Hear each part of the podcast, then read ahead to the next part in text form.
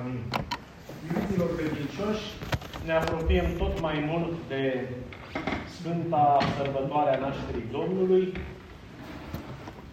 la care e bine să ne împărtășim cu toții. Unii dintre dumneavoastră v-ați mai împărtășit. Și este foarte frumos acest, foarte frumoasă această rânduială pe care ne-a dat-o nouă Domnul Iisus Hristos, să ne împărtășim cu El, cu trupul și sângele Lui.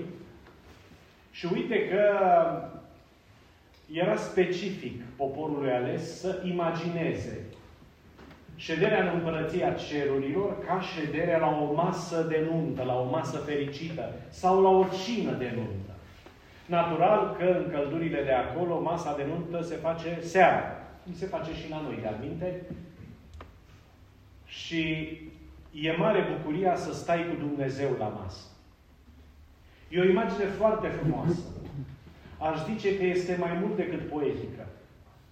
Este o imagine mistică.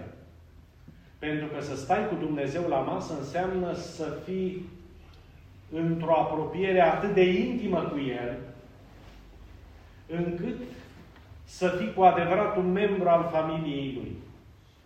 Așa încât șederea cu Dumnezeu la masă în împărăția cerurilor reprezintă, dacă vreți, starea noastră de frat și surori ai lui Hristos, starea noastră de fi și fiice ale lui Dumnezeu, dacă vreți, de rude ale tuturor celor care intră în împărăția Lui. Și când uh, Iisus, așa cum ne prezintă rostul pilde, așezarea ei în economia propovăduirii Lui, vorbea despre milostenia ce se cuvine a fi făcută cu sărmanii și zicea, când faci un ospăț, cheamă pe săraci, pe neputincioși, pe șchiopi, pe ori, și fericit vei fi că ei nu pot să-ți întoarcă. Căci se va întoarce la învierea drepților. Unul dintre cei de față, fariseu, i-a spus, fericiți sunt cei care vor prânzi în împărăția lui Dumnezeu. Și de acest cuvânt al aceluia se leagă Iisus în rostirea pildei pe care am ascultat-o astăzi. Și el a zis, un om oarecare a făcut cină mare și a chemat pe mulți. Și la ceasul cinei a trimis pe sluga sa ca să spună celor chemați veniți că iată, toate sunt gata. Și au început toți, unul câte unul, să-și ceară iertare. Cel din tâi a zis, țarii am cumpărat, am nevoie să ies ca să o vând, te rog să mă ierți. Altul a zis, cinci perechi de voi am cumpărat și mă duc să încerc, te rog să mă ierți. Și celălalt a zis, femeie mi-am luat și de aceea nu pot veni. Și întorcându-se sluga a spus stăpânului său acestea. Atunci, mânindu-se stăpânul casei, a zis, ieși îndată în piețele și ulițele cetății și pe cei săraci și pe cei neputincioși, pe ori și pe șchiop, adu aici. Și a zis sluga, Doamne, s-a făcut precum ai poruncit și încă mai e loc. Și a zis stăpânul către slugă, ieși la drumuri și la garduri și îi silește ca să intre să mi se umple casă. Căci zic vouă, niciunul dintre bărbații aceia care au fost chemați nu vor gusta din cina mea. Acum, sigur că Iisus vorbește în pilde pentru că plastica literară a pildei făcea mai ușor de înțeles sensurile ei. Și vorbirea în pilde, dragii mei, nu era specifică doar poporului ales. Găsim o grămadă de pilde în uh, Vechiul Testament. Găsim o întreagă carte în Vechiul Testament, care este ea însă și o alegorie și o pildă. Cântarea cântărilor, care nu are nimic sexual în ea. Este o cântare a mirelui pentru frumusețea miresei și a miresei pentru frumusețea mirelui, dar în realitate este un dialog între suflet și Dumnezeu. Și este specific întregului Orient ca astfel de imne sau de povești sau de parabole în care se vorbește despre doi îndrăgostiți, de fapt, nu despre îndrăgostiți se vorbește, ci despre suflet și, de, și Dumnezeu. Despre atracția asta naturală și în cazul oamenilor sensibili, religios, irezistibilă a sufletelor pentru Dumnezeu. În pilda de astăzi va să zic că Mântuitorul ne învățișează invitația la o masă de nuntă pentru un om înstărit. La o masă, la o cină. Totul e gata. Și cei poftiți își găsesc diverse scuze. Dar scuzele nu sunt deloc întâmplătoare, pentru că și ele ascund în alegoria lor niște semnificații. Asta ne arată că cel care îi invite este însuși Dumnezeu. Și că cina este împărăția Lui în care însă nu se intră oricum. Chemarea la împărăție presupune, dacă vreți, o anumită conformitate sau conformare cu masa asta veșnică, de mare bucurie și de mare intensitate.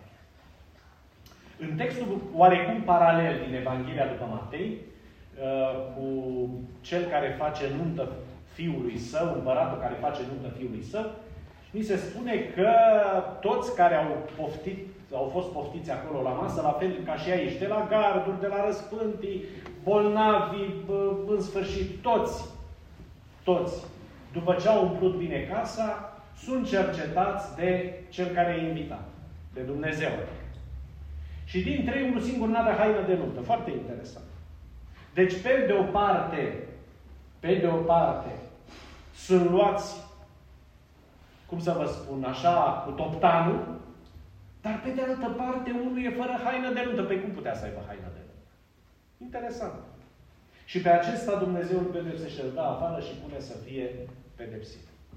Deci, totuși răspunsul, răspunsul trebuie să presupună o anumită conformare cu învățătura Împărăției Cerului. Și pentru că am zis că există niște alegorii la motivele de refuz, să le reenumerăm. Unul zice, mi-am cumpărat țarină, trebuie să văd despre ce e vorba. Altul zice, mi-am cumpărat cinci perechi de voi, trebuie să încep. Altul zice, mi-am luat femeie. Deci n-am cum să vin. Trebuie să văd cum stau lucrurile cu femeie. Dacă suntem uh, foarte logici și avem un pic de experiență de viață, ne dăm seama că toate motivele, lăsând la o parte semnificația lor despre care am să vorbesc, toate motivele sunt superflue. Cine își cumpără pământ fără să știe despre ce pământ e vorba? Cine își cumpără animale fără să le încerce? Cine își ia nevastă pe nevăzute? Sigur că în lumea de atunci era posibil să-ți mai ieși nevastă pe nevăzute, că Așa erau obiceiurile. Dar nu peste tot. Însă să vedem care e alegoria lor. Pentru că din subțirimea refuzului, e limpede că în spatele motivelor se ascunde ceva, că e o alegorie. E o alegorie în care Isus ne arată nouă tuturor acum îl refuzăm pe Dumnezeu. Cum uităm de El uităm foarte adesea de el. Și zilele astea chiar am văzut pe una din rețelele de socializare uh, o înregistrare dintr-un post de radio în care un uh, tânăr, așa, care cânta tot felul de muzici din astea mai ciudățele de astăzi, dar care avea înăuntru lui lumina lui Dumnezeu, în ciuda muzicii pe care o cânta, și care îi povestea uh, redactorului de la postul de radio respectiv, zice, băi, zice, știi, zice, pe Dumnezeu îl refuzăm mereu. Păi ce cum îl refuzăm? Păi da, zice, uite, Dumnezeu, uh, de dragul nostru, dimineața dă perdeaua la o parte ca să iasă soarele. Și toată lumea e umplută de lumina Lui. Când uh, vrem să ne bucurăm de roadele pământului, ele ca să crească au nevoie de apă și de nutrienții din sol. Și Dumnezeu dă drumul la robinet să vină ploaia, ca în felul ăsta plantele să crească și noi care uităm de el să avem cu ce ne hrăni, că o să ne fie foame. Și Dumnezeu ne ajută de-a lungul întregii zile și când muncim ca să ne câștigăm pâine. Iar seara când ajungem acasă și suntem obosiți, Dumnezeu iarăși trage perdeaua ca să putem să dormim, să ne odihnim. În toată ziua îl întâlnim pe Dumnezeu și în toată ziua îl uităm, îl desconsiderăm și îl refuzăm. Foarte frumos. Foarte frumos. Repet, la un tânăr care cânta tot felul de manele, în sfârșit nu contează, dar mesajul m-a impresionat și am vrut să vi-l amintesc vis-a-vis -vis de motivele aduse de cei care erau poftiți la cina lui Dumnezeu. Unul și-a luat pământ. Dorința de a avea tot mai multe. Hai să ne tot cumpărăm. Ne trebuie, nu ne trebuie să tot cumpărăm. Pentru că avem impresia că în bunurile noastre stă fericirea noastră și uite că ratăm esențial. Este un simplu motiv. Celălalt, cinci perechi de oare ce să fie cinci perechi de voi? De ce cinci și nu mai multe sau mai puțin? Pentru că e vorba de simțuri, de cele cinci simțuri ale noastre.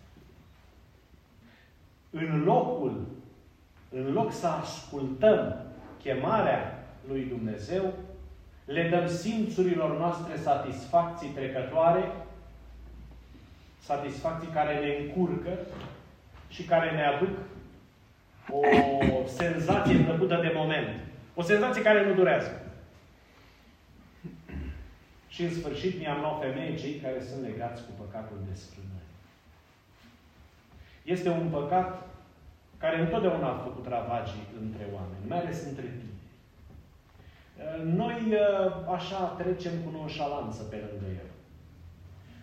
Mi se pare că e o dovadă de nu știu ce fel de calități. Însă orice fel de calități trebuie să se vadă doar în familie.